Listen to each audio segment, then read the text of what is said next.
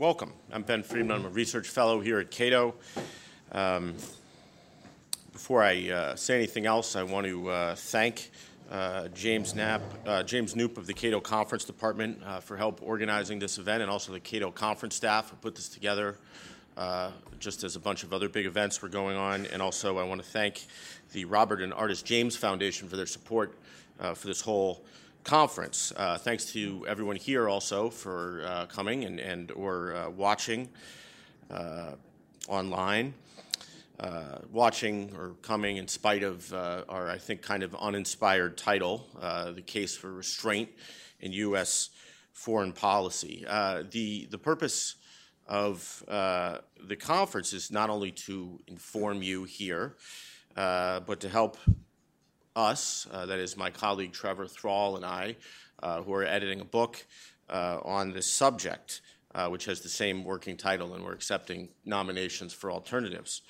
Um, uh, each of the four panels we have uh, planned today involves a set of authors who are contributing to that book. All have been asked to draft chapters for it, which some of them have delivered. Uh, and uh, that's what they'll be discussing. Uh, and we have discussants from out who are not contributing to the book for each panel to be somewhat critical and help us edit.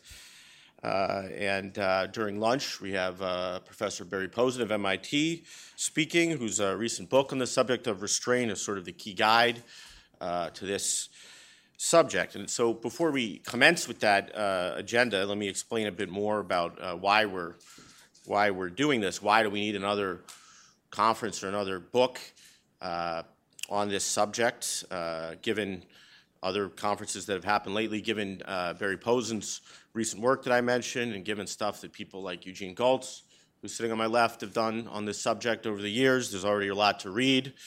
Uh, so why do we want to add to that uh, pile. Um, well, one reason I think is that our, our uh, friends in academia uh, have done a lot of excellent work in relatively recent times on this subject in a way, not necessarily saying we're making the case for restraint. And I should add that not all our panelists are signed up for everything I'm saying or what Cato says. They're just representing themselves. Uh, but um, there's a lot of good empirical work that I think kind of punctures the case made for the grand strategy that the United States operates with these days, which we can call primacy or liberal hegemony. I don't think that case is as good as Barry's book and other things are. I don't think that case has been fully assembled in one place. So that's uh, one thing we're trying to do. Um, in a more in a broader sense, uh, we in the Cato Foreign Policy Department are, are always making the case uh, for restraint. And, and, I should point out that it's, it's not a new view. We didn't invent it. Uh, in some ways, it's as old as U.S. Uh, foreign policy, this view that uh, you know, the United States ought to engage with the world, ought to trade with it freely, uh, work with other countries on common concerns diplomatically, but avoid trying to manage it with the United States military uh, and be sort of the dominant force guiding world history. Uh, this view says that alliances, or generally thinks that alliances are, are occasionally useful means to a security end, but not or shouldn't be a goal in themselves.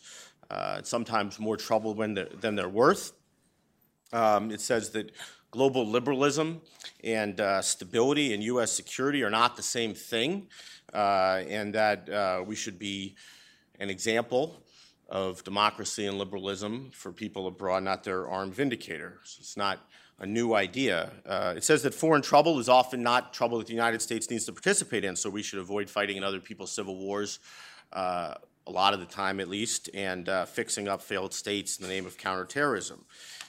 This view takes the same view as the U.S. Constitution in saying wars should be hard to start, not something uh, that can be made easily and quickly by executive fiat. Um, and, and, it says finally that with a, with a policy like that, we could probably save a lot of money uh, in our defense budget. Now, that perspective, as you all know, has a rich history uh, across all of U.S. history. John Quincy Adams, you know, even up to Cold War realists like uh, George Kennan.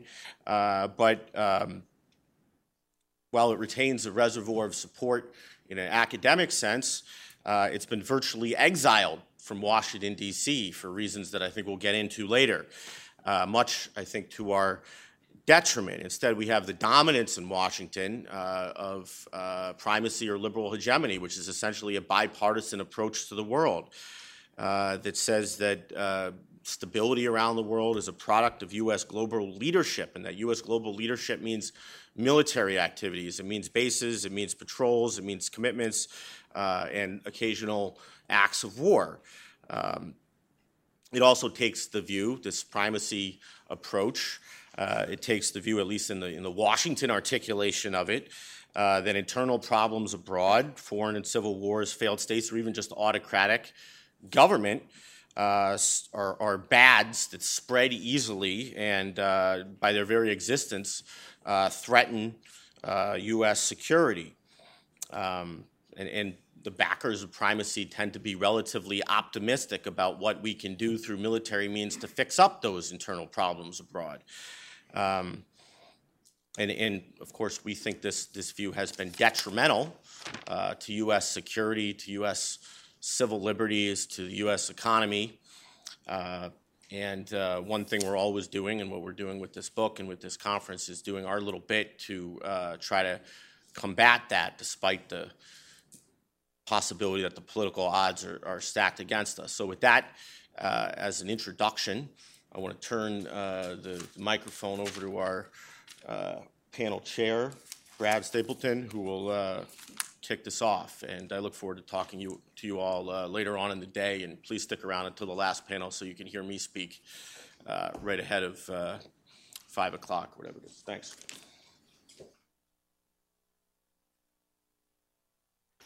Thank you. Uh, it's my privilege to be able to introduce our distinguished panelists on our first panel, The Myths of Primacy, Alliances and Security Dilemmas. Uh, to my right, David Edelstein is an associate professor at Georgetown University in the Department of Government and the Walsh School of Foreign Service and a core faculty member of Georgetown's Security Studies program. He received his PhD and MA in political science from the University of Chicago. And previously, he was a pre-doctoral fellow at Stanford Center for International Security and Cooperation and a postdoctoral fellow at Harvard's Belfer Center for Science and International Affairs. To his left is Josh Shifrinson, an assistant professor at the George H.W. Bush School of Government at Texas A&M University. Uh, he's currently a uh, visiting fellow at Dartmouth College. Uh, he received his PhD in political science from MIT and previously held fellowships at Harvard and George Washington University. His work has appeared in international security and foreign affairs. To my left, Eugene Gholz is associate professor at the LBJ School of Public Affairs at University of Texas at Austin for the 2015-2016 academic year. He was also the Stanley Kaplan Visiting Professor of American Foreign Policy at Williams College.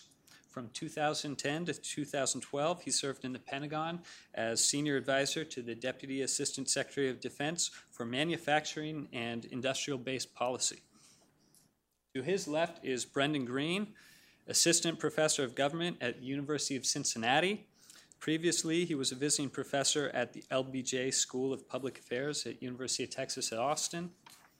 Uh, Green also received his PhD in political science from MIT.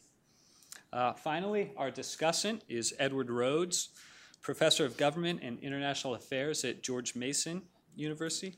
From 2010 to 2013, he served as dean of Mason School of Public Policy Rhodes was a member of the faculty at Rutgers for 24 years, serving as Dean of the Social and Behavioral Sciences and as founding director of Rutgers Center for Global Security and Democracy. Rhodes also served as a visiting professor at Princeton University and held research appointments at Harvard, Stanford, and Cornell, as well as Fulbright and Council on Foreign Relations fellowships. From 2009 to from 2003 to 2009, he served on the State Department's Advisory Committee on Historical Diplomatic Documentation. Rhodes received his PhD from Princeton.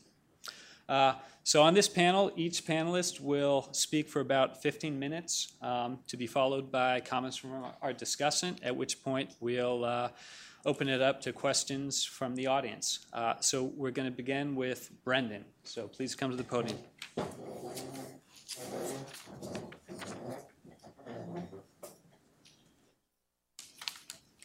Hi, everyone. Thanks for having me here today, guys.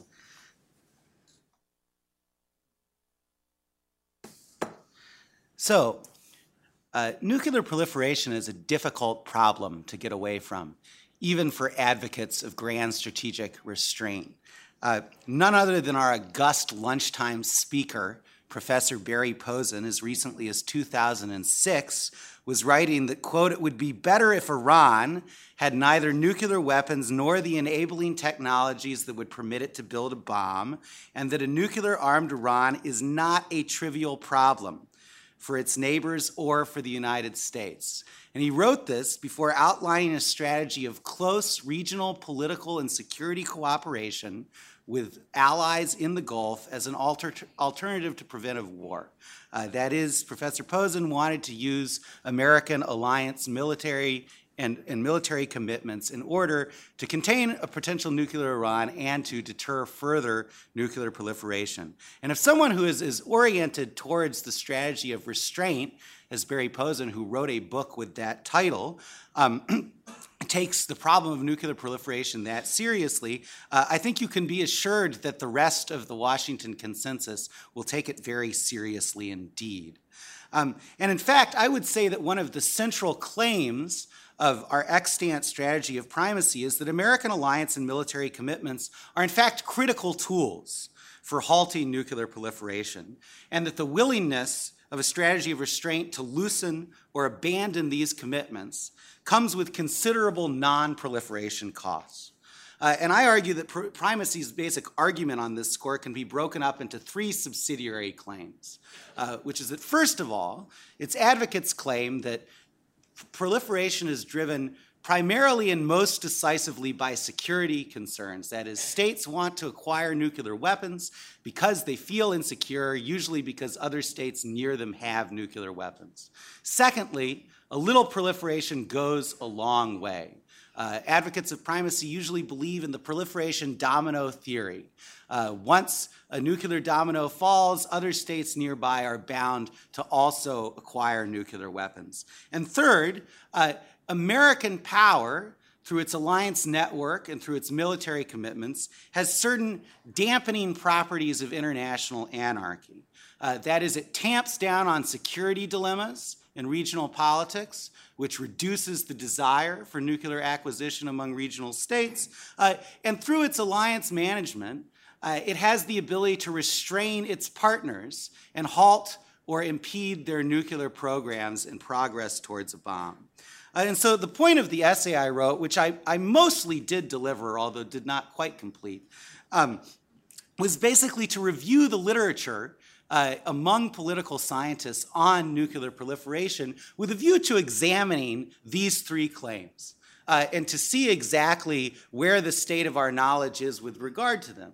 Uh, and my conclusions are basically that while at the beginning of sort of the proliferation literature in the late 1980s, uh, these claims were sort of more or less accepted as commonly true, uh, the literature has decisively moved away from them while the policy debate has not.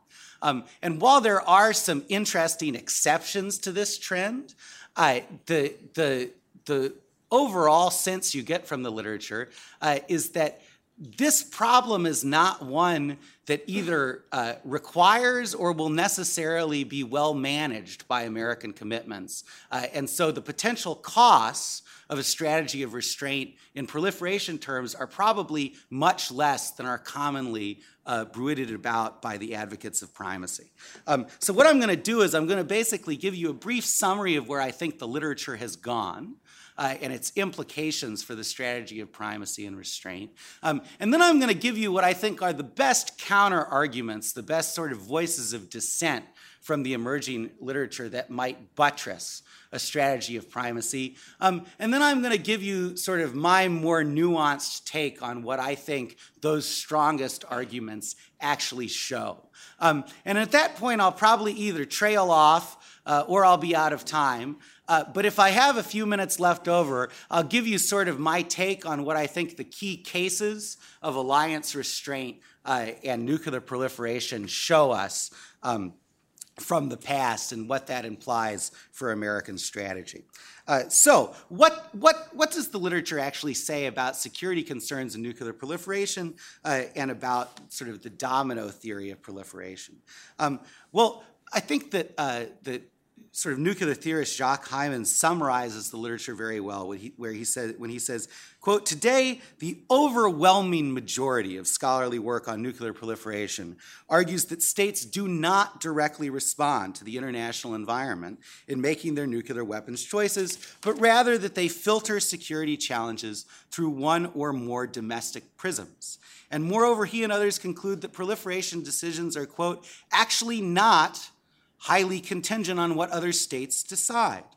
Therefore, proliferation tomorrow will probably remain as rare as proliferation today, with no single instance of proliferation causing a cascade of new nuclear weapons states. Um, and if you go through the literature, and I won't you know, repeat it voluminously to you, but a number of different theories have emerged that seek to basically uh, put domestic concerns of one sort or another at the heart of the proliferation process and interpret security concerns in a domestic lens. Um, so, for instance, Hymans himself stresses the importance of particular conceptions of national identity among individual leaders. Um, others have stressed the economic orientation of different ruling coalitions within potential proliferants, um, the structure of national bureaucracies, both in the number of their veto players uh, and in sort of their legal rational characteristics uh, versus neo-patrimonial characteristics, appear to have a great deal of effect on nuclear weapons programs. Uh, and finally, many people have pointed to the importance of the, of the Non-Proliferation Treaty, um, its norms and its enforcement mechanisms. Uh, and so the, the bottom line here is that all of these theories have moved away from kind of the simple security model that used to be held up as the explanation for why states end up with nuclear weapons and why they don't. Um, and I think that the implications of this are pretty obvious, but I, I don't think they've been fully appreciated uh, in the debate uh, at the grand strategic level, um, which is that, first of all, proliferation will probably remain rare even if security threats were to rise in the world. Um, as one author puts it, quote, the basic fact of the history of nuclear proliferation is the large and fast growing number of nuclear weapons capable states, contrasted with the small and slow growing number of actual nuclear weapons states. Um, moreover, uh, the variables which the literature now emphasizes are big, slow moving, and difficult to manipulate um, and certainly difficult to manipulate with American alliance commitments. Um, so, for instance, it's very unlikely that American alliances are going to change the identity of particular individuals or the entire economic basis of a ruling coalition. Um, moreover, uh, the literature heavily emphasizes enormous internal constraints on proliferation, even when there's considerable demand for the bomb. So, for instance, a bureaucracy that is both highly centralized and highly professionalized seems to be an absolute requirement uh, for nuclear acquisition. And this is not an easy condition to meet. There are many other hurdles as well. Um, finally, there's been a decisive turn away from nuclear dominoes um, that implies that a little proliferation will not, in fact, go a long way. Um, as Cato's own John Mueller puts it, um, predictions of nuclear dominoes have shown a want of prescience that approaches the monumental, even the pathological. Fear of a nuclear tipping point continues to flourish despite the fact that it has thus far proven to be almost entirely wrong. Um, So, uh, what I think this all amounts to is that if the center of gravity in the proliferation literature is correct, then the first two claims of primacy are extremely dubious. Uh, that is, proliferation is not driven primarily and decisively by security concerns, and tipping points are unlikely. Um, and so, therefore, if, even if regional insecurity were to increase, it's not necessarily the case that we would see a bonanza of new nuclear acquisition. Um, however, there is some very recent revisionist literature by young scholars that challenges the consensus that I've just summarized for you. Um, and I actually think it's pretty good, it's of high quality, it's worth taking seriously. Um, and so I'd just like to summarize it briefly for you, um, give you my kind of take on it, and then I'll conclude. Um, and so the, there, are, there are two pieces in particular that stand out. Um, one is a new, theory of, of, nuclear acquisition by Nuno Monteiro and Alexandra Debs from Yale University. Um, and their model has many moving parts, which I, which I won't attempt to do justice to here, but the central claims are these, which is that states proliferate when they have both the opportunity and the willingness to acquire nuclear weapons, and that the central constraint on their willingness is whether they believe that acquiring weapons will improve their power position sufficiently to offset the considerable costs of a nuclear program, while the central constraint on their opportunity is whether the cost of a preventive war to their adversaries is greater than the corresponding decline in their adversary's power position caused by the proliferation. Um, and what this all amounts to is that a number of factors influence this ca- calculus of costs and benefits that takes place over a multi year process. And most interesting for our purposes is that they theorize explicitly about the effect of American or other alliances on these decisions, right? Uh, and they note that um, alliances can decrease the willingness of states to, to get nuclear weapons if their senior partners make credible, credible security guarantees, but they can also increase the opportunity of states to get nuclear weapons. If senior partners make security guarantees that do not satisfy their proteges, but do help increase their capabilities or otherwise deter their adversaries from preventive war. Um, similarly, uh, there's another, I think, important piece of literature uh, by, uh, by a young student out of MIT, uh, Go Engineers, um, who argues that uh, basically the proliferation domino theory is sort of a self-defeating theory which is it's actually true but policymakers have been so concerned about it they've made it false right? So all our evidence for why it doesn't exist is actually because we we've made it not be true. Um, and I think there's there's he presents a bunch of evidence to show that in fact policymakers have been working hard in order to prevent what he calls reactive proliferation. So whenever some state tests, uh, policymakers move the policy apparatus into action uh, and attempt to tamp down potential reactions from other states, right? Um, so I think basically both of these are work that's very much worth taking seriously, even from people like me who would prefer a more restrained grand strategy. Um, and they would appear uh, to help revive a couple of the central claims of primacy. Um, however, I'll just conclude by saying that uh, I think that this work actually also underscores several classic claims made about alliance and military commitments by advocates of restraint, um, particularly the work by Monteiro and Debs. Um, so, for instance, uh, their suggestions about alliances actually show how alliances often facilitate proliferation, um, which is it's very hard to convince your partners that you're guarantee is credible, but it's much easier to convince their adversaries that your guarantee is credible. So if you're making promises to your friends, they're not likely to believe you, but your adversary is likely to believe you. And so they're likely to be able to proliferate on the back of your security guarantee. Uh, and I think if you look at nuclear history, you'll see that most of the proliferation that occurs occurs when there are basically loose kinds of security commitments that the potential proliferant is able to benefit from. Um, moreover, I think they also show that strong allies will be able to credibly engage in extortive behavior from their patrons, um, which is that the only way to actually get your partner not to proliferate is to bribe your partner if they're sufficiently strong to go it alone. Um, and they're going to be able to credibly demand more bribes, uh, even if they don't actually mean it. Um, finally, uh, the preventive war constraint they talk about means that weak allies are going to be constrained whether or not they're actually abandoned. Um, and so this would suggest to me that you know it might be worth abandoning a few allies uh, pour encourager les autres, um, which is that you know uh, if you if you show uh, people that you're serious about your non-proliferation policy, uh, even highly determined states will sit up and take notice about them.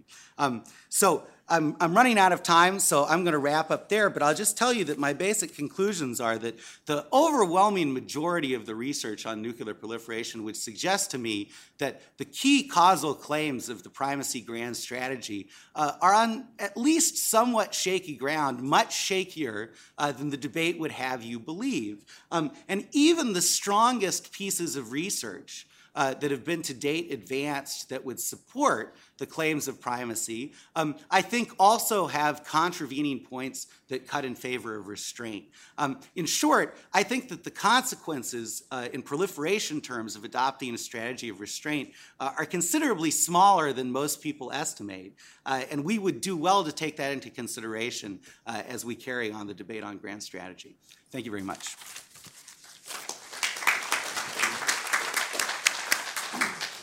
Thank you, Brendan. Uh, now we'll hear from Eugene Gholz.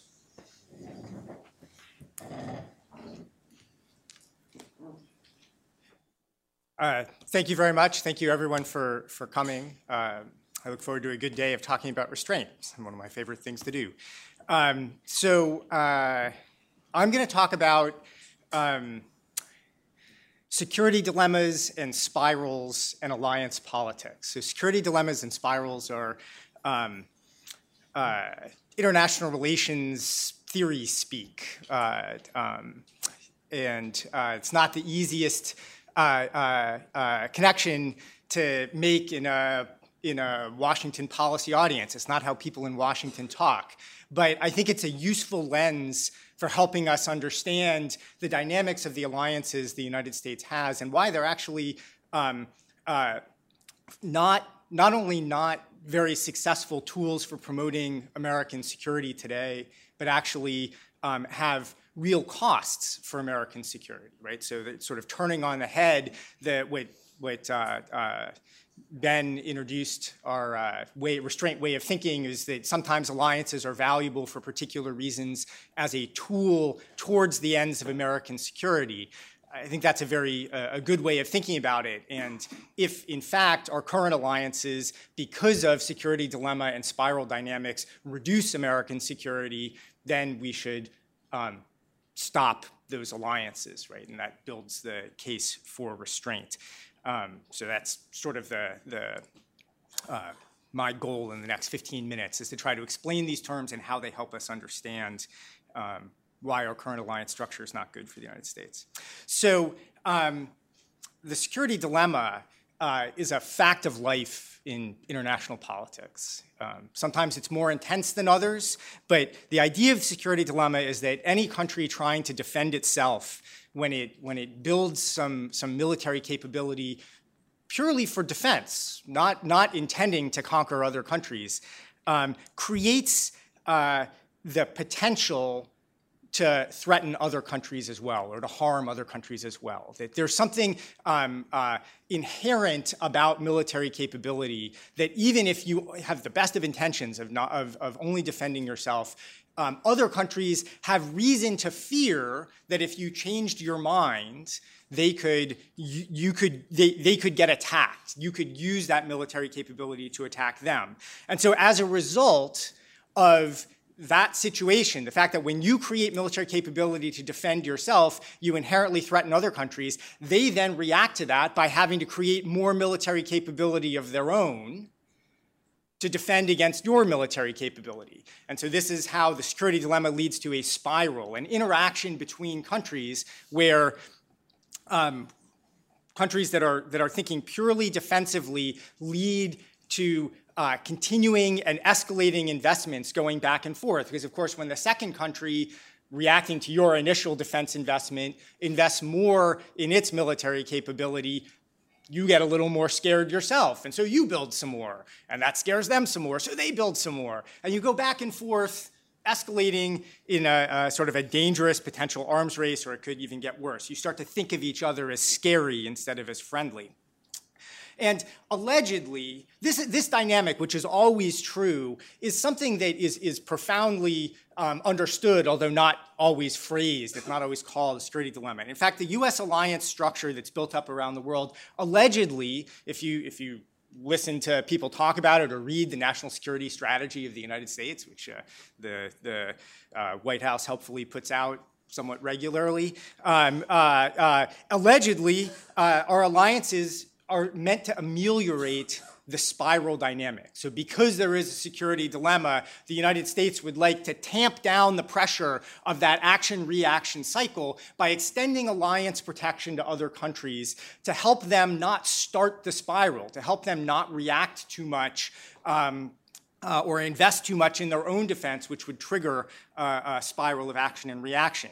And so the theory of primacy, the theory that says in our primacist strategy we should extend alliances to lots of other countries, actually makes two claims about the security dilemma. The first is that our alliances have a reassuring role in the world, that US allies feel less need to build up, less need to invest in defense because they think they can rely on the United States, and that when they build less, when they, when, they, when they choose to rely on the United States instead of investing themselves, they don't trigger the spiral dynamic. Their potential adversaries don't then invest. And so our reassurance is meant to reduce pressure to start the spiral. The second claim is actually a little bit in tension with that, but it's directed towards the adversaries. And slightly different people emphasize these different claims of the primacy uh, strategy. But the other claim is essentially a claim of intimidation that the United States is so powerful that when we extend an alliance protection to somebody else, other countries, their potential adversaries, will understand there's nothing they can do. They could never win the spiral against the United States because we're so much more powerful than they are that they just don't bother to try. Right? So, so on the one hand, our allies will feel reassured, and so they won't start the spiral. And at the same time, our enemies will feel so intimidated by the US that they won't bother to spiral even if they had the inkling to start. Um, and um, there's a little subcodicil of this, which is that they trust the United States, right? That they, they feel intimidated by the United States, but they don't feel so intimidated that they really want to fight back against the United States. They think we're sort of benevolent um, uh, or not that threatening to them. But in any event, reassurance and intimidation. We reassure our allies and we intimidate their adversaries such that we tamp down the security dilemma.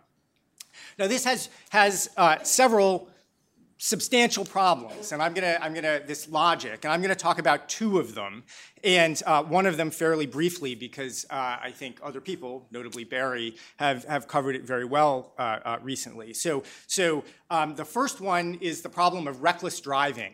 Uh, by our allies, and that's Barry's phrase, and it's a, and it's a, a very good um, phrase. So, um, and it's been exhibited lately um, in our alliance dynamic in Europe. Um, and so I'll, I'll, I'll, quickly mention that. So, so the problem is that, that US allies, when we extend our alliance, um, they assume that nothing can go wrong because Uncle Sugar will come bail them out of any trouble they get into. And um, uh, so they take provocative actions, right? They're, they're risk tolerant. Um, in, in a, another way of thinking about this, another kind of academic jargon phrase is the problem of moral hazard that when you don't bear the cost of your actions, when somebody else bears the cost, say an insurance company, you tend to take some risks. And alliances provide some level of that kind of protection, which enables moral hazard or enables reckless driving.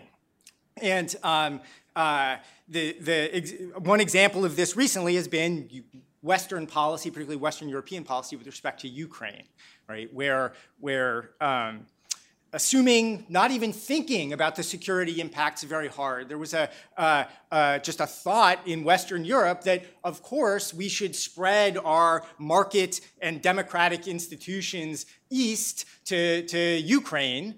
Um, uh, of course, if you thought about it for a minute, you would know you would know that a that's a little scary to the Russians, and b that it's likely to tear Ukraine apart, right? Because within Ukraine there are a set of people who generally think this is a good idea. They want to join the West, and there's also a set of people who are more Eastern looking and tend to to want to spend time with the Russians.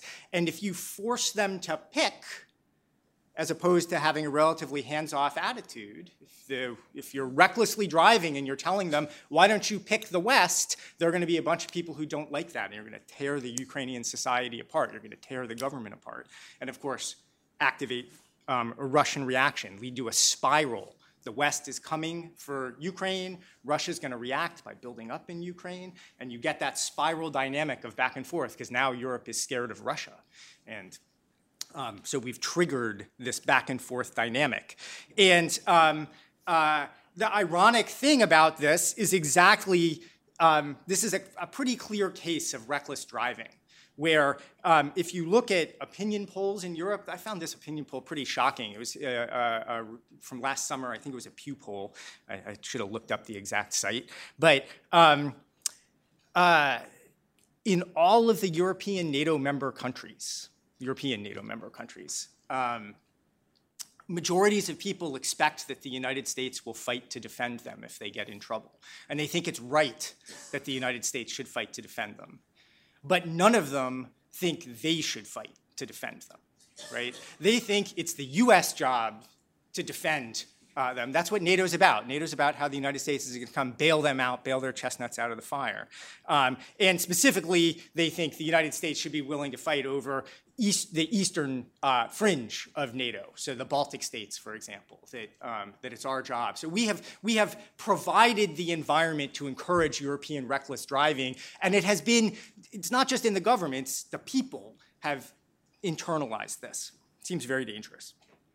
The other argument uh, about that I would put forth or make against the, the, the primacy ameliorating security dilemma argument is um, uh, an argument about uh, there being actually multiple potential spiral dynamics in international politics. And, and we should be asking um, not does the US presence potentially ameliorate a spiral? Does the US alliance ameliorate a spiral? But which spiral that could happen in the world is worse? For the United States and for international security. So when the United States defends a country, defends an ally, defends a protege, we create a potential spiral dynamic between ourselves and that adversary and that ally's potential adversary. So if we extend our defense um, uh, umbrella to Japan or Taiwan because we want to reassure them that they don't have to defend themselves against China, we create a potential spiral dynamic between the US and China. If the US were not defending Japan or Taiwan, there is still a security dilemma. There is still a potential spiral dynamic. It's a spiral between, say, Japan and China instead of a spiral between the United States and China. And um, most people take the, the view that because China and Japan, say, have a nasty history, and uh, have nationalist uh, uh, parties within their countries that don't like each other, that the spiral between Japan and China is very dangerous because these countries are emotional in their interactions with each other have, and, and have, have shown a predilection to hostility. And so they think it's better to have a US China spiral than a Japan China spiral, right? They think the United States should, should tamp down, should do whatever it takes to tamp down the tendency for Japan and China to, to have this strategic interaction, even at the risk of the US um, uh, picking a fight with China. Um, and I think this is exactly backwards for a couple of reasons. Um, so the first thing is, from the US perspective, we're talking about US strategy here. It's pretty clear, just on first principles, that a spiral involving the United States is more dangerous for the United States than a spiral involving two other countries, right? So if we are getting into an arms race with China, that should worry Americans more because that's us getting into an adversarial, conflictual relationship with another country that could be big and mean, right? They might not be that big and mean yet, but someday they could be. And so, from just a this is US foreign policy perspective, we should start with the idea that let's think about what's more dangerous to the US. Now, that seems a little callous about the world. Like, I don't think we should encourage the world to go to hell. Um, uh, I think we should be friendly with the world. We should trade with the world. We should have lots of interaction with the world. I think we should wish the world well, peace and development and all kinds of good things. So I don't actually think the world will go to hell. I think for international security, it's also better if the, you know, the better spiral is the Japan China spiral than the US China spiral. And, and that's because of, of two things. The first is the US is much bigger and more powerful than Japan or Taiwan. So if you were in China's perspective, thinking about which country you want which country would scare you more, would create a bigger action reaction cycle in that security dilemma, would lead you that when they invested in international, in their domestic, in their military effort, would lead you to react by upping your military effort more? If you're China and you see the US adding to its military effort, you might be more scared that the US is going on the offensive against you than if you see Taiwan investing or Japan investing in their military. So you know that the people of Taiwan you have a strong disagreement with, or the people of Japan have a terrible history. And those are real problems for you. So you think if, if Taiwan could use force against us, they, they might. But you also know that Taiwan is a pip. Taiwan is small. Taiwan is never going to conquer China, right? China does not need to worry, does not need to react when Taiwan invests by investing a lot in their military. They can't trigger the spiral. Taiwan can't trigger as aggressive a spiral as the US can. And the second key point here is the kind of weapons that Japan and Taiwan would buy to defend themselves absent the US alliance. When the US says we're going to defend uh, Taiwan or Japan, we sail into that into the sea there with forces that are offensively have offensive potential. A US carrier battle group or a US missile submarine that could defend Japan or Taiwan also has the potential to attack mainland China. That's a scary thing from China. They're going to react to that, right? But Japan and Taiwan can defend themselves using anti-access area denial technology. They can build a porcupine of missiles to keep China out anti-ship missiles, anti-ship cruise missiles, anti-aircraft missiles that don't give Taiwan and Japan much potential to attack China.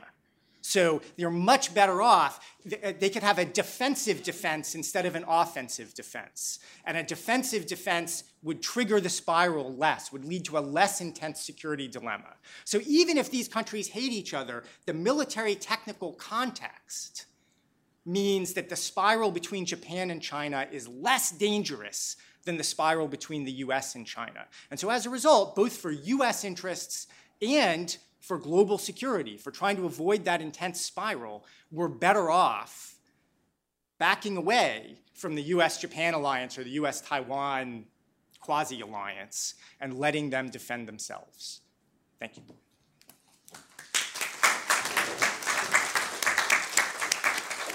Thank you, Professor Goltz. Uh, now we're going to be hearing from Josh Shifrinson. Um, much like the Europeans, uh, Professor Edelstein is going to free ride and allow Josh to present their uh, findings um, and maybe jump in at the end with a few comments. Uh, so please uh, join me in welcoming Josh.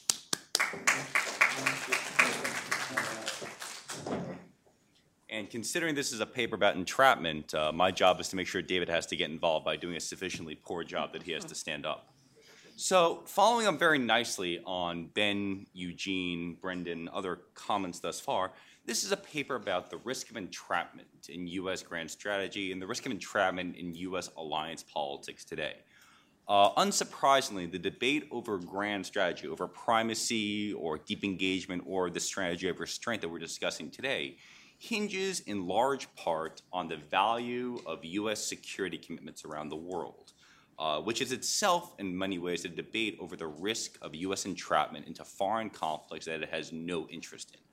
Uh, the definition, just putting it uh, broadly out there, for deep engagers, the value of U.S. alliances is really stark. There's a lot of benefit from alliances. As Brendan laid out, it aids reassurance, it abets U.S. influence around the world, and the costs of alliances are manageable. Work by Michael Beckley, Bill Wohlforth, Stephen Brooks hints that states rarely get entrapped into one another's conflicts, so why should the U.S. worry about this? Uh, for restrainers, on the other hand, it's really the opposite. Sure, there are some benefits. The U.S. gains some influence of a generic sort over its allies, but the costs are significantly larger. Uh, not, it's not only the case that you risk inserting your own yourself into a spiral, as Eugene laid out, but there's a risk that allies themselves uh, engage in feckless or reckless behavior that drags you back in. So, at the end of the day, in large part, the question of what is the cost of an alliance, what is the risk of entrapment inside of an alliance, is at the crux of the debate over U.S. grand strategy. And as I hinted, there's a fundamental debate between primacists, deep engagers on the one hand, and restrainers on the other hand over how this shakes out. Um, we're not here to say that one side or the other is ubiquitously or always right, but that both sides can be right under different conditions. That's the theoretical takeaway. But the policy takeaway is that for U.S. grand strategy today, the risk of entrapment is not negligible. It's in fact pretty large, and it's getting larger. So that's the big policy takeaway. Um, so what do we do in this paper? We, we, we, try to outline and then apply what we are calling a theory of entrapment. Uh, and we just want to note that there are three different ways when people talk about entrapment, how entrapment can occur. Um, on the one hand, there's the classic concern, which is that one state needs another state to maintain a, a viable balance of power against a common adversary.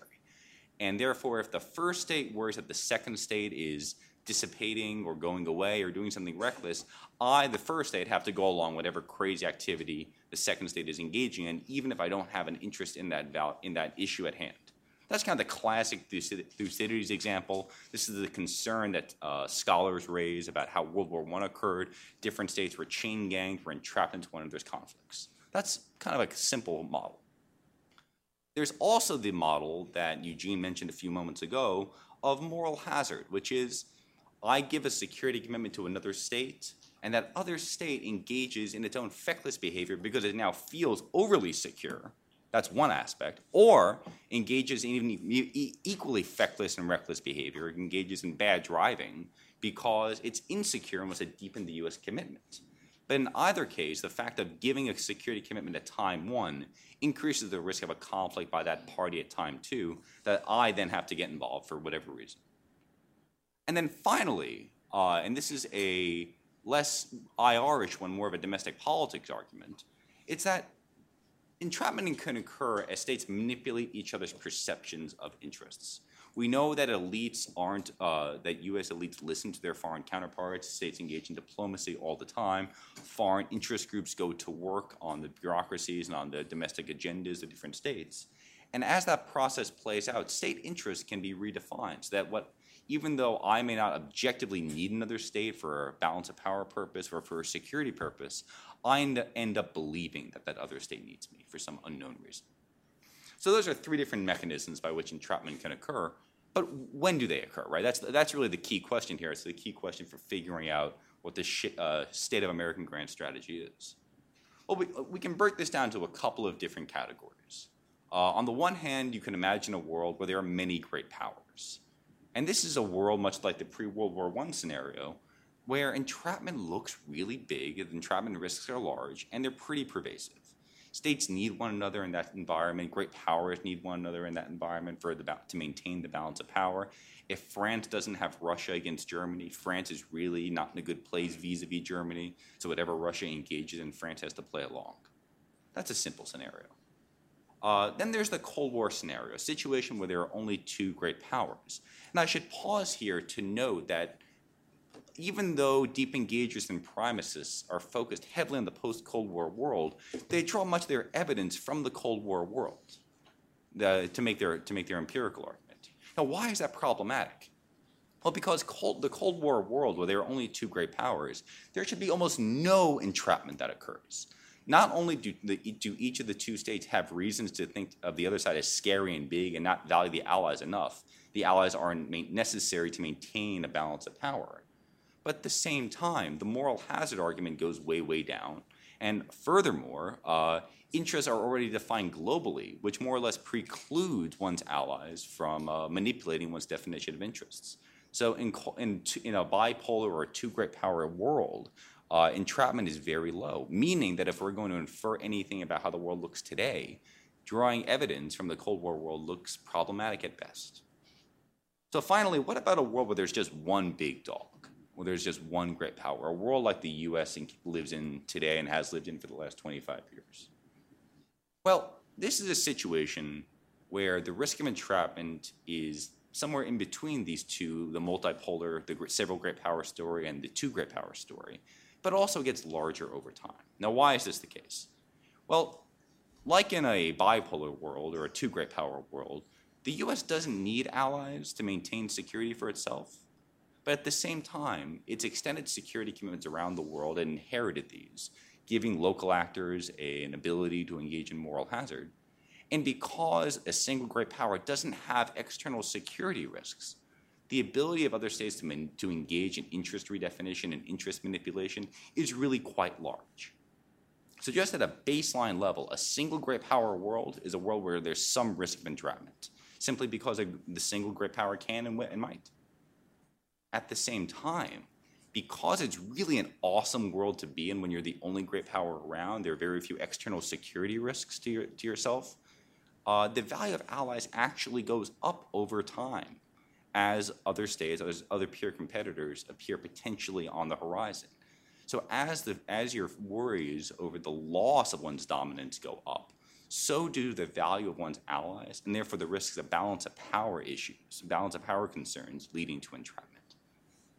So the net result is that the world in which we live in today is actually a world where entrapment risks are quite large, and the cost benefits of alliances are not negligible at all. There are, in fact, quite a lot of risks involved in the current US alliance patterns. And we see this in East Asia and around the world today. I won't mention Europe because Eugene already intimated it, already talked about it a little bit. But at least so far as East Asia is, is concerned, we see allied efforts at interest redefinition and moral hazard all the darn time. When we talk about the pivot, we talk about alliances challenging or ally leaders challenging very openly U.S. credibility and daring the U.S. not to act as the U.S. has become more heavily invested in East Asia, we actually see states such as the Philippines, Vietnam, and Japan more inclined to challenge China over East Asian island disputes. It's hard to imagine as uh, these small states picking a fight with a big dog without, like a, with a regional big actor like China, without thinking that the U.S. might come over the horizon and uh, pull their chestnuts out of the fire. So as a result, not only do we live in a world where entrapment is around us, but as uh, the rise of China proceeds, or if the rise of China proceeds, or if U.S. power wanes in a relative sense, and other countries look like they can make a good stand against the U.S., that's going to cause the risk of entrapment to go up over time. So the net result here is that we live the restraint argument that alliances are not costless and that in fact uh, alliances generate some harm is quite compelling. It may not be compelling in a different world. It may not be compelling if there were several other great powers but uh, if there were only one other great power. But the fact of the matter is, we live in a world where restraint has attraction as a way of adumbrating, of reducing these concerns over alliance entrapment. And with that, I'll step down unless David, uh, anything? Cool.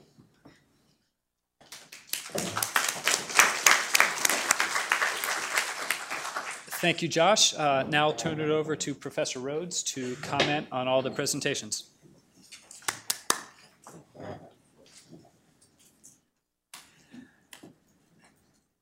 Cato and these uh, Klieg lights are not my uh, usual setting. Usually, when I'm serving as a discussant, it's to a much smaller academic audience. Last night, when I was putting these remarks together, I was thinking, wow, it's truly amazing to have a panel on which I've got three great papers which so clearly fit together and which clearly agree with each other, reinforce each other's arguments, and which make a strong case for something that I believe in myself. and then I realized, oh yeah, I'm going over to Cato, and it's a conference on restraint on in American foreign policy. So maybe it's not quite so surprising uh, as it would be anywhere else in this zip code that uh, we've got three papers here that actually do make sense and do fit together. And again, I'm, I know I'm preaching to the choir here when I say the arguments here about restraint and why restraint makes sense in American foreign policy um, are worth paying attention to. So we've got three separate but interconnecting arguments, all clearly presented. What can a discussant do? Um, I think the one thing that I can I can add to this discussion, and the one cautionary note that I can uh, that I can provide, is not by way of criticism of these papers because they don't suffer from this flaw, but by way of caution to you as you're thinking about what these papers are saying and thinking about what the evidence is in these papers. I think it's important to keep what they're saying in perspective and not push it beyond what they see the evidence as actually saying. Uh, I was looking for an analogy again last night, and I was thinking, well, the obvious analogy is you've got to save the baby when you throw out the bathwater.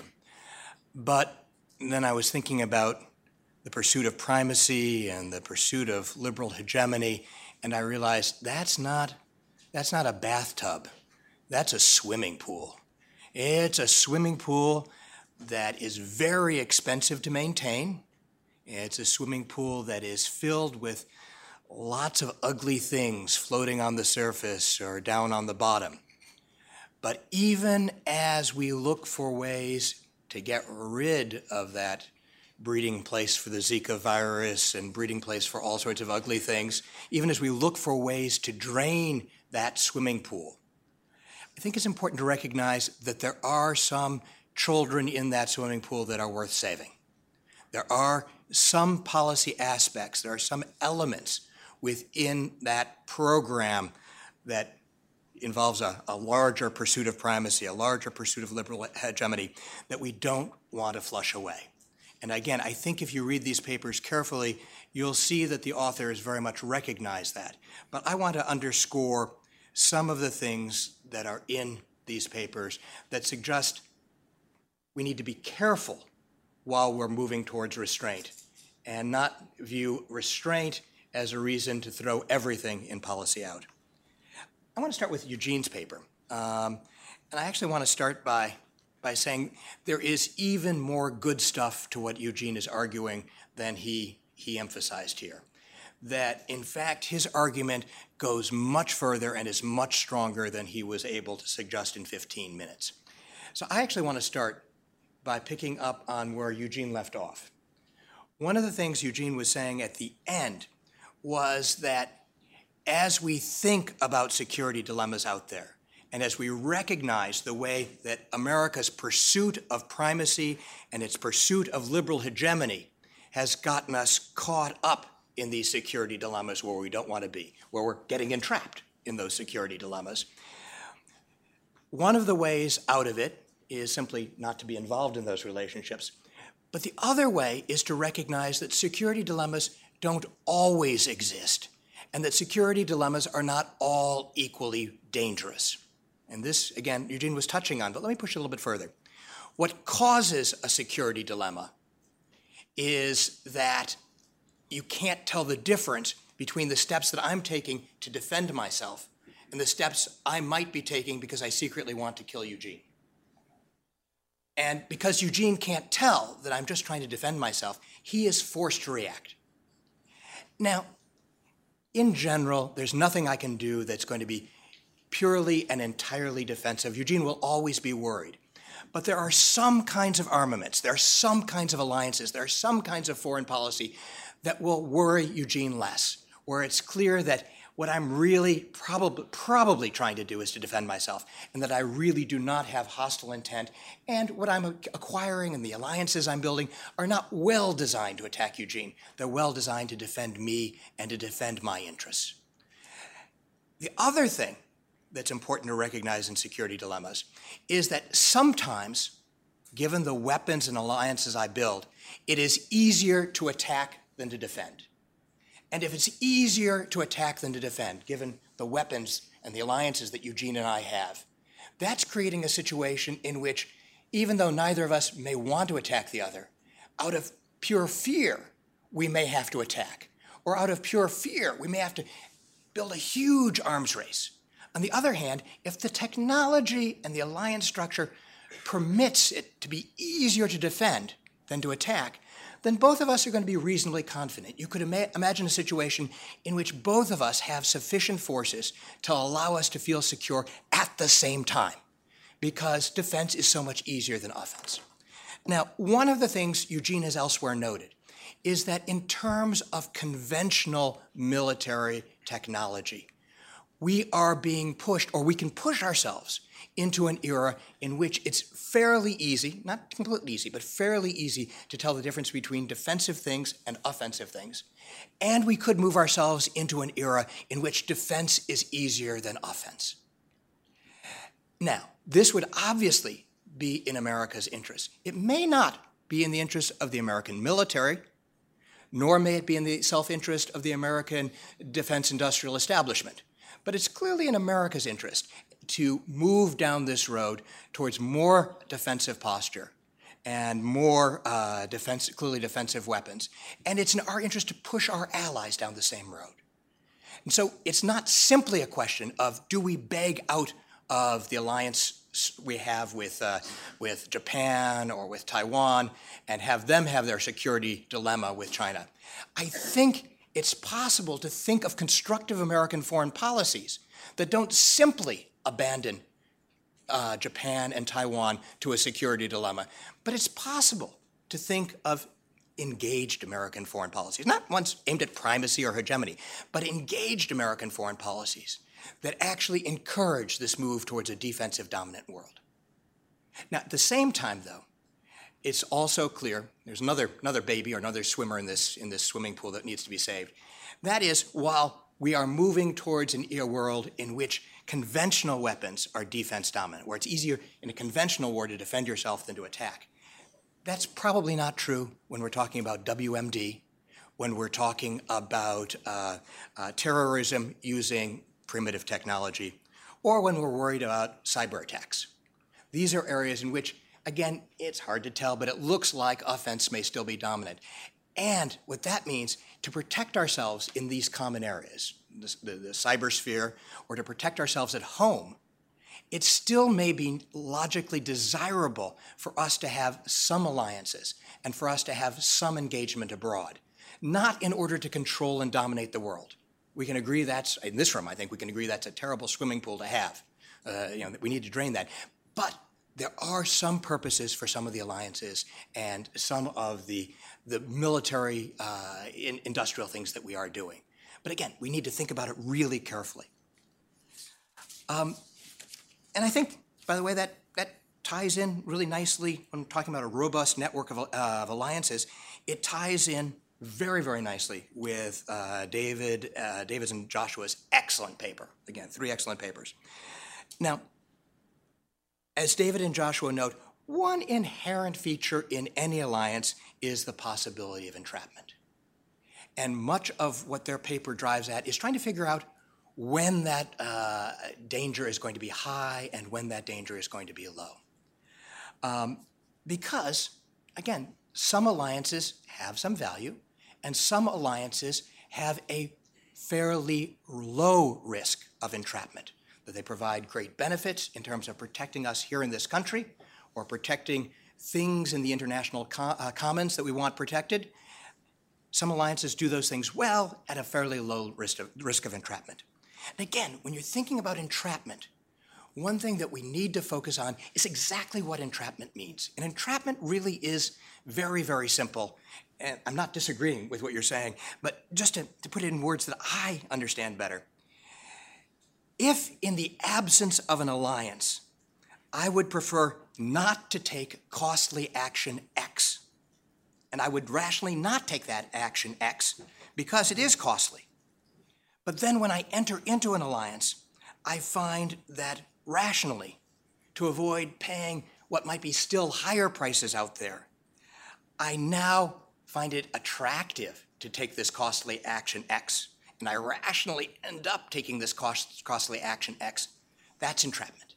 That by being in the alliance, by being in the alliance, something changes. Either the behavior of my now ally changes, or the behavior of the adversary changes, or my own interests somehow change because I'm in that alliance. And what that does is it changes whether or not I can rationally avoid doing a painful and costly thing. Or now, given that alliance, I need and want actually to take that painful, painful step. Now, when is it likely that there will be this entrapment? Well, one of the most obvious things that we can focus on is the alliances we want to avoid, the ones that we're most likely to be entrapped in, are the alliances where actually our interests and our allies' interests diverge substantially. Because it's in those situations where, by allying with that partner, we are more likely to have to take steps that we were not planning or desiring otherwise to take. Um, I don't know about you, but I don't worry about being entrapped by our alliance with Canada. And I don't worry about being trapped by our alliance with Britain. And I don't worry very much about being trans- trapped by our alliance with Germany or Australia, because frankly, our interests and Canadian interests are very, very similar. And our interests in British and German and Australian, yes, they depart somewhat, but they're fairly similar. Where you see the risk of entrapment, the alliances that are likely to be dangerous, are the ones that, in pursuit of primacy, in pursuit of liberal hegemony, we've entered into alliances with folks whose interests we don't very much share, whether it's because of their domestic situation, or because of their political philosophy, or because of some historic enmities that they have that we don't have. For any of a variety of reasons, we don't actually share most of, or some important interests that they have. I mean, classic examples of this we got involved a long time ago in an alliance with Chiang Kai shek. Now, we didn't share many of Chiang Kai shek's interests, and as a result, we found ourselves getting entrapped in a lot of his, his problems. Some of us in this room have argued that you know there's a considerable divergence between US interests and Israel's interests. And because of that, our alliance with Israel has a danger of getting us entrapped. So, the first thing we need to be aware of is that what's dangerous about alliances is when, we, is when we enter into alliances with folks whose interests we don't share. When George Washington warns against entangling alliances, and when John Quincy Adams warns against being involved in the charnel house that is European politics, he's warning, they're warning, against becoming involved with states whose interests are different than us. Now, I'm not in favor of lots of alliances. I, I, I, don't like alliances more than most of us in this room. But what I'm suggesting is we don't throw alliances out with the bathwater. What we need to do is think about uh, allies, which ones matter. And of course, the critical issues are not Canada or pick, pick the country that we're allied with that you think we have least in common. The real interesting questions, the tough questions, the questions on which the folks in the State Department and in the White House earn their salary or should earn their salary, is figuring out those alliances that aren't so clear. Is our alliance with Estonia one that will entrap us? Well, that depends entirely on whether we conclude we have an interest in preventing Russian expansion and preventing the destabilization of Central and Northern Europe that would follow from Russian expansion.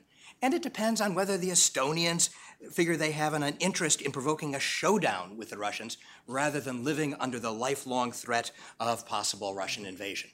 So again, it depends on, figuring this out depends on really understanding your interests. If you understand your interests and are able to understand your allies' interests, you can avoid entrapment. You can stay away from the alliances that are going to get you caught in doing things that you would prefer not to do. Okay, I need to hustle along because I don't want to give short shrift, shift, shrift to Brendan. Um, another great paper um, obviously, uh, the United States has an interest in preventing nuclear wars. Um, obviously, we have an interest in preventing not simply nuclear wars that target us, but given what we know and increasingly know about the climate change that would follow from a nuclear war elsewhere in the world, and the fact that we know that uh, given our, our best modeling, it becomes increasingly worrisome that nuclear wars between third parties would run non trivial risks of creating environmental, uh, and therefore economic and social and political damage around the world, including here in the United States. Clearly, we can agree the United States has an interest in avoiding nuclear war. We all agree. The question is how important is reducing proliferation in reaching that goal? Because reducing proliferation isn't a goal in itself. It's, it's seen as a means of reducing the danger of nuclear war. And how much of a role can the United States play in this? Again, what Brendan points out clearly is it's difficult to make a clear connection between overarching US dominance and hegemony and actually cutting down on the risks of nuclear proliferation.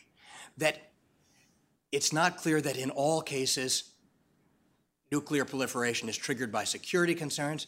It's not clear that in all cases there are dominoes that are, are going to fall. And it's not clear that in all cases there, uh, the United States could take active measures, effective measures, to reduce that security dilemma or to stop the dominoes from falling. But I think, as Brendan would agree, it's also possible that there are some cases where proliferation is motivated by security concerns. And there are some cases where there are domino effects. I mean, I think of India and Pakistan here, where clearly each decision reflects uh, the other's decision. Or we used to worry about Brazil and Argentina. Again, there are some pairs out there where if you can stop one, you're likely to slow the pressure in the other.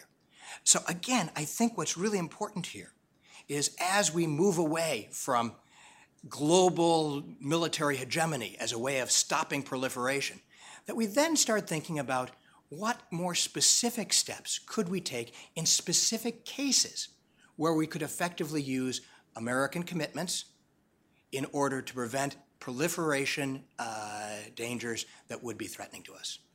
Thanks.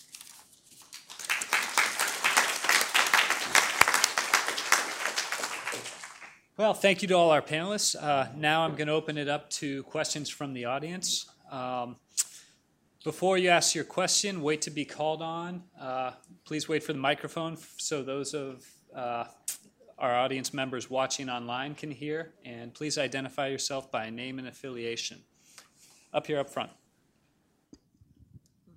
Uh, yes, uh, Dave Fitzgerald, retired Foreign Service. Um, thank you very much. I enjoyed the panel's uh, comments and uh, um, observations. Uh, my question is about really the management of alliances, which is kind of what State departments do and other foreign ministries around the world do. And there's uh, there seemed to be a, a, heavy emphasis in the presentations on the military aspects of alliances and military aspects of foreign policy, not enough on the diplomatic aspects, the political consequences, the uh, the economic relationships, and the uh, cultural perceptions or the manipulations of perspectives, if you want to call it that, or uh, the entire global communication environment. Uh, those are all uh, tools for the manager.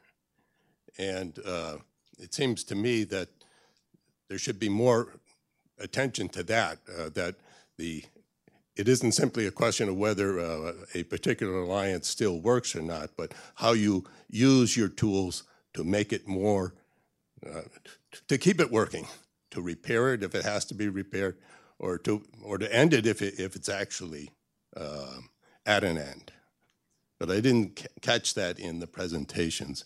I wonder if anybody would, would like to expand on that. We'd like to take that? So I, I, can't actually see you. I'm sorry for that. We've got this great podium in the way. But um, so uh, uh, I, I, largely agree with the with the tenor of your comment that there's more to our relationship with other countries than our military connection to those countries. Um, but I think the alliance is fundamentally about military protection, right? So we can be friends with many countries without being allied. So, so the thing that's specific about the alliance is the is the the mutual defense commitment, which everybody kind of understands isn't really very mutual, right? It's that the U.S., you know, Estonia is going to defend us from someone. Uh, uh, it's really us promising to defend Estonia, and so I think we're suggesting that the United States should have many friends, should have the kind of diplomatic relationships you're talking about, should encourage trade, and, and the State Department has a role to play in uh, a very important role in um, uh, helping us understand other countries, understanding uh, um, uh, interests, not micromanaging their politics. Right when we when we when we go from uh, understanding and exchange and voluntary relationships to meddling and coercion and, and uh, blanket promises of military protection, now we've moved into a, a, a, different realm that, that I think, at least I am, I don't want to speak for the rest of the panel, I'm saying that's probably not such a good idea for the United States. But, but the kinds of things you're talking about, about main, maintaining a positive relationship and, and um, uh, uh encouraging uh, you know, beneficial uh, trade, cultural exchange, all of those things. Um, you know, we could do that a lot more if we um, weren't so wrapped up in these uh, um, uh, military spiral dynamics. Uh, the, the, only thing I would add, I think Eugene's right on the money. The only thing I would add as well is um, many of the issues that we've discussed in this panel also affect the content of what is being said and the way and uh, the nature of the conversations that occur and the perceptions that are trying to be uh, shaped by the State Department by other actors. Uh, it seems, and I think many of us on the panel are reacting to that, that diplomats, because of the military to military side of the relationship and because of the defensive nature of alliances, tend to seek to reassure allies and give commitments over and over and over. And I think much of what the panel is suggesting is that sometimes diplomats such as yourself need to scare allies a little bit and not be so forthcoming because sometimes the way to get something out of another country is to remind them that maybe you won't be their best friend forever. And so it shapes the content of the conversations as much as as much as their overall strategy. Okay, how about right here up front?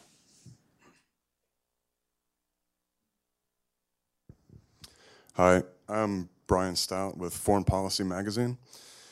And one of the most common denominators in interstate conflicts has, um, for the past 200 years and still today, been the presence of interstate strategic rivalries pre existing the conflict. Um, it's often something that drives a security dilemma and uh, is a direct cause of, of the war and primacists often seek to mitigate these strategic rivalries by having the United States embrace both countries. Um, it's often not the best explanation, um, but I digress. My question is how would a strategy of restraint seek to ameliorate strategic rivalries between countries uh, that are at each other's throats um, or have the immediate prospect of going to war? Well, I can't speak for everyone who believes in a strategy of restraint, but uh, you know, I guess I would seek to ameliorate them about the way that I learned how not to touch hot stoves, um, which is that I did it a couple of times and I decided it was bad for me. Uh, and you know, I think part of the cost that any strategy of restraint is going to have to bear is that if there are people who are deeply engaged in security dilemmas with each other uh, and are dedicated to adversarial relationships, and we're pulling back, uh, we're just going to have less leverage over those situations. Um, and because those relationships are so bad, it's often the case that we're actually facilitating bad behavior by sort of hovering over things and sort of taking away some of the negative costs from those relationships, right? And so by removing the the security blanket and making people bear those costs, you can often sometimes convince people that maybe that kind of adversarial relationship is not really in their interest. But to the extent that both parties believe it is, it's probably one of the costs of the strategy, I think. I would, I would just add, I, I think it, it's no, um, it's likely no coincidence that many of those who associate themselves with the position of restraint um, have also, throughout their careers, associated themselves with, with the kind of approach of, of realism uh, in thinking about international politics and and one of the things that realists typically understand, not in any happy way, but with some sense of resignation, is that um, there is a limit to the ability of even the most powerful state in the world to ameliorate sort of age old conflicts between states. and I'll, I'll just jump in because, you know, I'm not going to make the case for restraint. I'm not going to make the case against primacy for a second. Uh, I'm going to challenge the prior of your question, which is that the U.S. strategy of primacy uh, seeks to dampen security concerns by taking both states on, on, in ex- existing rivalry and shake them. Uh, if that were true, then logically the U.S. would be willing to go to war with Japan for the sake of China if the situation merited, or to go to war with Germany for the sake of Russia if the situation merited if that isn't part of U.S. grand strategy, then it's not really a strategy. Then the reassurance aspect that you're queuing to, that primacists claim, isn't as uh, bland as primacists would have it be. Okay, how about right here in the middle?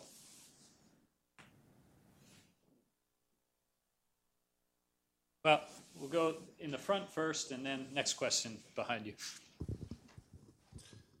Uh, Warren Coats, retired from the IMF, and kudos for everybody. It was a fantastic uh, session. But it really is focused on the military aspect of alliances and so on. And I'd appreciate your, your comments and reflections on the other dimensions of an international liberal order, uh, the rule of law internationally in trade and uh, other relationships, the WTO, the IMF itself, et cetera. So um, I think the, uh, the fundamental answer to your question is that I don't think the um, international economic order, the WTO, trade relationships between countries depends on um, U.S. military alliances, U.S. Uh, um, uh, forward military presence around the world. Countries trade with each other because there are benefits to exchange, and um, they want to their, their companies want to make money, their consumers want to buy stuff that are produced and you know sold by people in other countries. Um, and uh, even under primacy, the United States doesn't, for the most part, seek to enforce the rule of law within other countries. Like occasionally, we get uppity and occupy another country and try to, um, you know, change their legal structure. But um, you know, our military forward presence isn't what protects American companies trying to do business in China.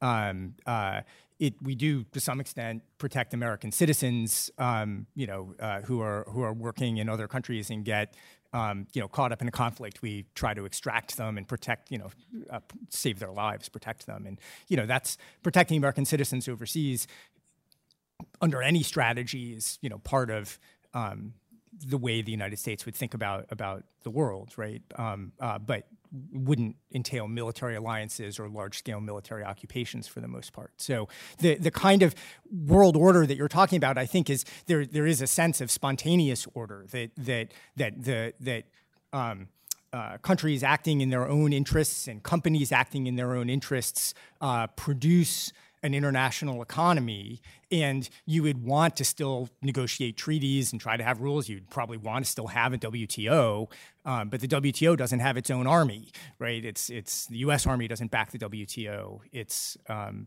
uh, treaty negotiations and that you know we can the imf has a, a role to play in the world. It's just that's not uh, direct concern of American grand strategy, of American military presence around the world. So I think another way of, of asking this question or thinking about this question would be to say, if, if the United States were to walk away from some of its military commitments, some of its alliances, what implications would that have for all the things that you were talking about in terms of sort of trade relations or the international legal order, all these types of things, right? And I, you know, I think that's an interesting counterfactual to kind of walk through and, and think about. And, you know, people like Dan Drezner have looked at sort of the economic benefits of military primacy and I think come to a sort of decidedly mixed conclusion on, on just how much the kind of military primacy matters for, for sort of economic factors. But this is a slightly different question, right? Which is to say, could you sort of persist in the types of trade relationships around the world that the United States prospers from and enjoys and would want to continue in the absence of the military alliances that it has. I think those who who think of themselves more kind of aligned with the restraint position would argue that that there's nothing that would would prevent that, right? I think primacists would say that the the presence of the alliance somehow kind of protects and enables these trade relations, and uh, I think those are two two positions worth um, thinking through. If I could just add to that, um, the usual 18th century liberal view, which has been traditional American foreign policy, has been to assume that uh, economic policy and political military policy are separable. Um, American foreign policy was traditionally aimed at trying to maximize uh, availability of markets, um, U.S. integration into the world economy, while at the same time trying to minimize or at least hold to a very low level U.S. political and military integration into the world. Um, so the, the answer is really does depend on how much you believe these are separable policy areas. The logic of liberalism suggests that they ought to be highly separable. Um, whether or not that's correct or not, you know, we can have to muster some empirical, empirical evidence.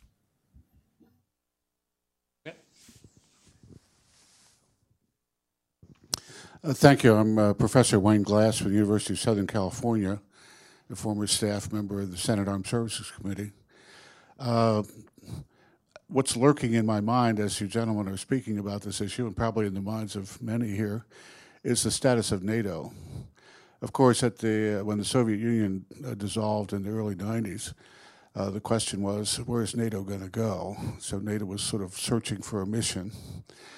Uh, and it came up with a quote new strategic concept, which essentially took away the borders of the old NATO paradigm. Uh, there's been no mention of, of the status of NATO. It's the debate that's never happened, in my opinion. Uh, as we look at uh, maybe the renaissance of Cold War II lurking, uh, and I think perhaps the time is ripe. And I'm asking the panel is it time to reconsider, or for the public debate, to reconsider and perhaps repackage uh, NATO in a changing international environment?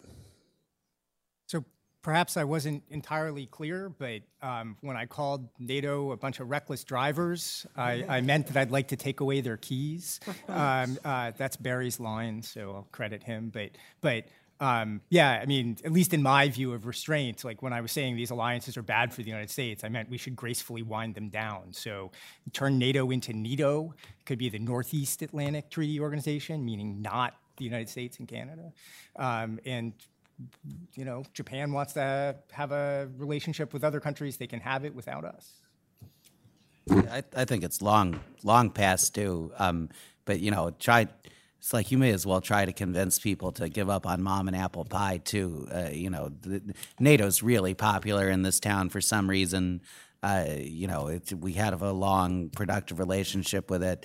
Uh, you know, I, I, I, I, sort of think they've gotten ungrateful personally, but uh, yeah. So I, I, I'm, I'm right with you. Any, any kind of reimagining uh, would be good. I don't think we're ever going to really wind it down, but if we could turn NATO into something else, that would be great. Um, but you know, your ideas are are welcome because I, I don't see how it's going to happen.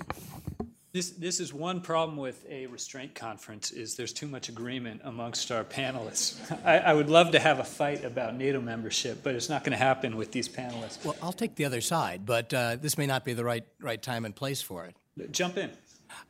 Uh, I, I, agree that the time is certainly right for thinking through what the interests are in this very changed world, um, whether or not an ongoing alliance uh, with Europe, uh, you know, Western uh, Europe, makes any sense.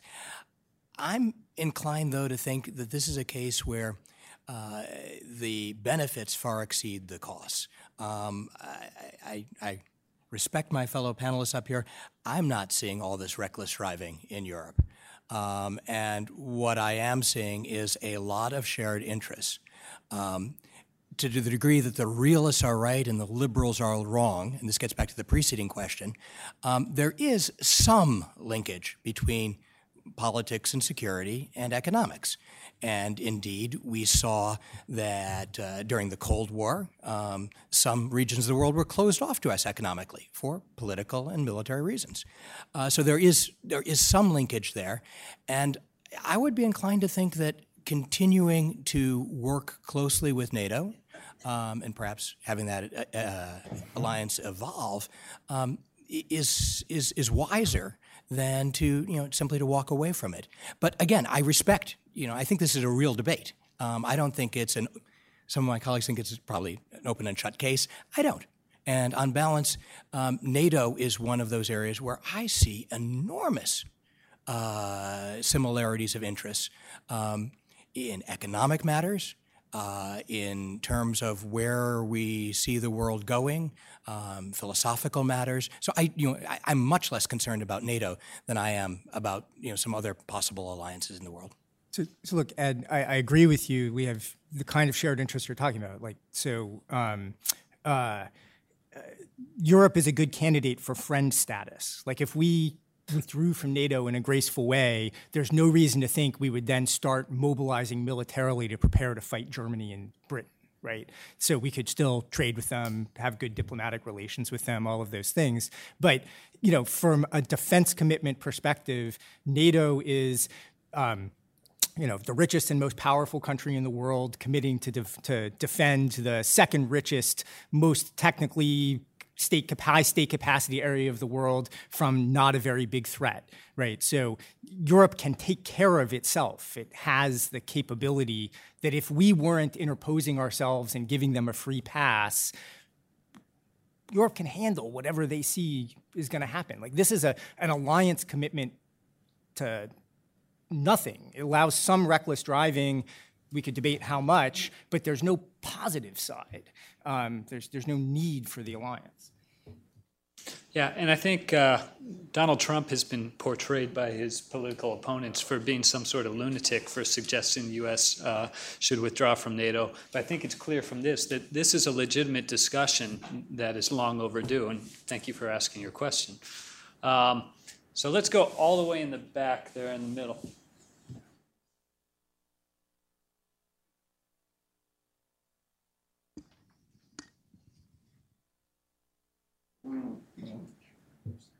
Hi, uh, John Mueller from Ohio State and from Cato. I, this is kind of earth to panel.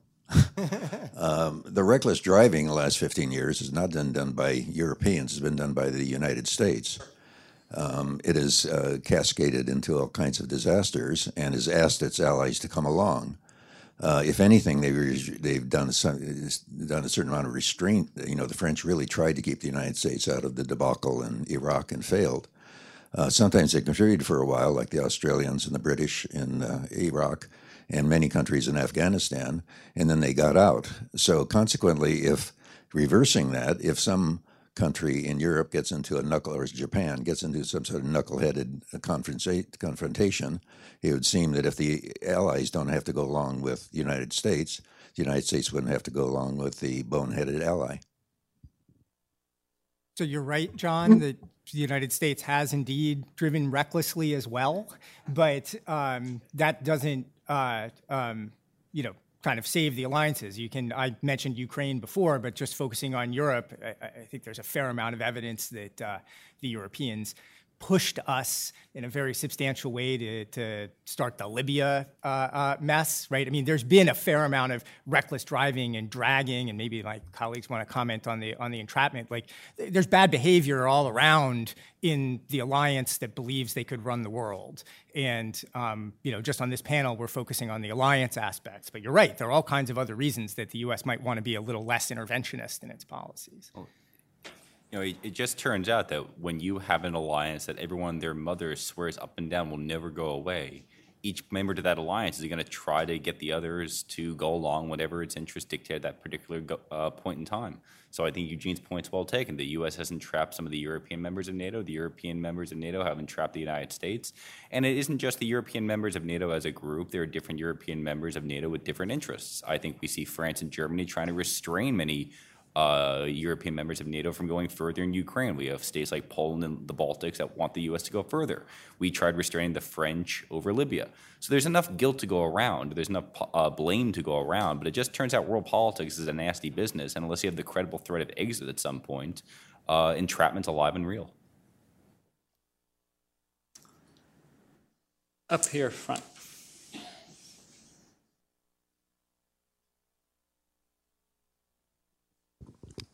Hi, thank you. Uh, my name is Mitsuo Nakai, um, Japan native U.S. citizen. I have a hypothetical question. Um, what if Japan go nuclear? Should we support that? If it's yes, why? If not, Why not? Should Japan go nuclear and should we support it?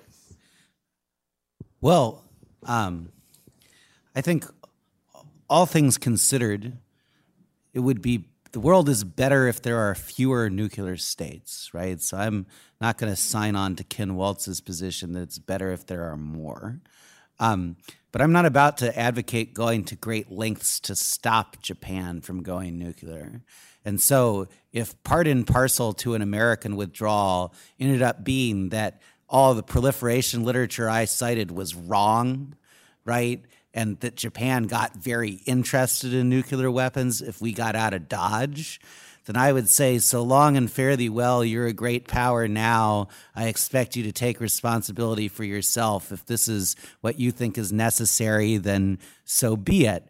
Um, I would just say that uh, I've looked at the Japanese case, and many people have, have, have, based their theories on it. I actually think it's quite unlikely that Japan will go nuclear, even if the United States were were to pull out in the region. There's just a, a great number of obstacles to the Japanese doing that. Um, but of all the states that could go nuclear, I think they would be among the most responsible um, with the weapons. Uh, and so they would probably be among that I would have the least worries about them acquiring. That would be my opinion.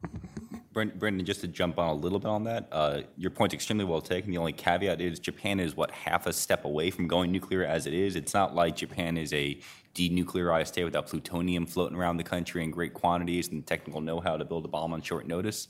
Uh, so Japan going nuclear is another half a turn of the dial. It's not like it's going from zero to 100 overnight.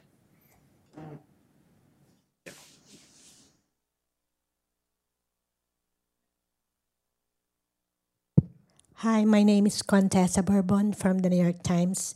I'd like to thank the panelists for this very informative session. I'd like to ask, um, U.S. is supporting militarily Ukraine and Georgia and other countries in the Baltic and the Eastern Europe. How is the theory of um, spiral um, applies to this Russia um, as it um, expand or engage in military buildup? Um, well, so the first thing, in answer to your question, I mean, it's a really important uh, uh, topic, right? Really important issue is that there's a there's a under the status quo, there's a difference between the U.S. relationship with Ukraine and Georgia and the U.S. relationship with the Baltics, right? So we've let the Baltics into NATO. So in principle, we've given them an Article 5 guarantee under the NATO treaty that will defend them, or at least we'll have consultations if they're attacked. We will consult. We will consult if they're attacked. But the, the um, there's a defense treaty. We don't have such a defense treaty with, with Ukraine and Georgia. We did in 2008 issue this communique saying that they will become members of NATO in the future.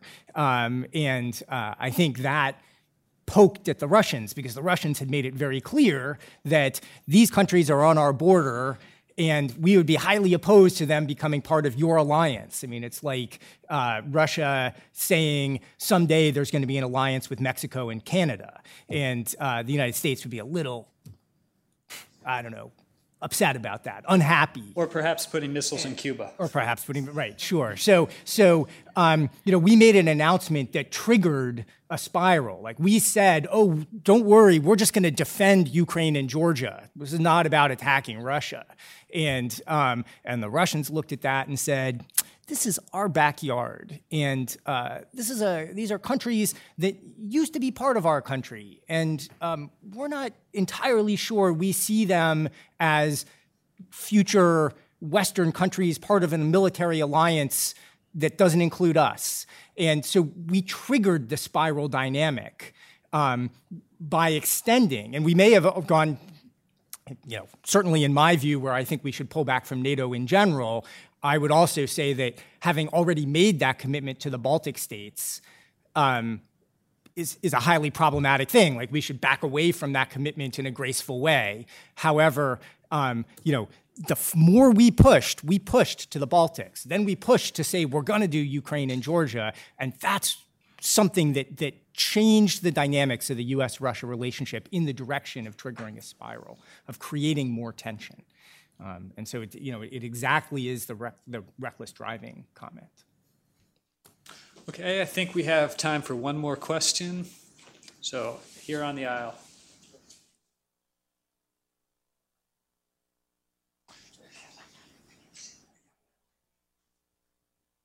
Hey, um, Michael Crenshaw, computer science student at Liberty University. Um, Dr. Rhodes described a more technically and politically defensive posture for U.S. foreign policy, but as Dr. Green mentioned, um, cultural national identities tend to be major motivators in things like nuclear proliferation. How does a defensive strategy become feasible in a nation whose national identity seems to be, roughly speaking, that the enemy gets obliterated before we get bruised? Well, uh, you know, I, I, actually think that uh, America has had historically uh, a number of different ways of understanding its identity. Uh, you know, Ben mentioned at the beginning of this uh, of this panel actually sort of a an older way of looking at how the United States understands itself uh, as sort of a city on a hill rather than going abroad in search of monsters to destroy. And there's a strong tradition in American foreign policy uh, of looking at the world in exactly that way.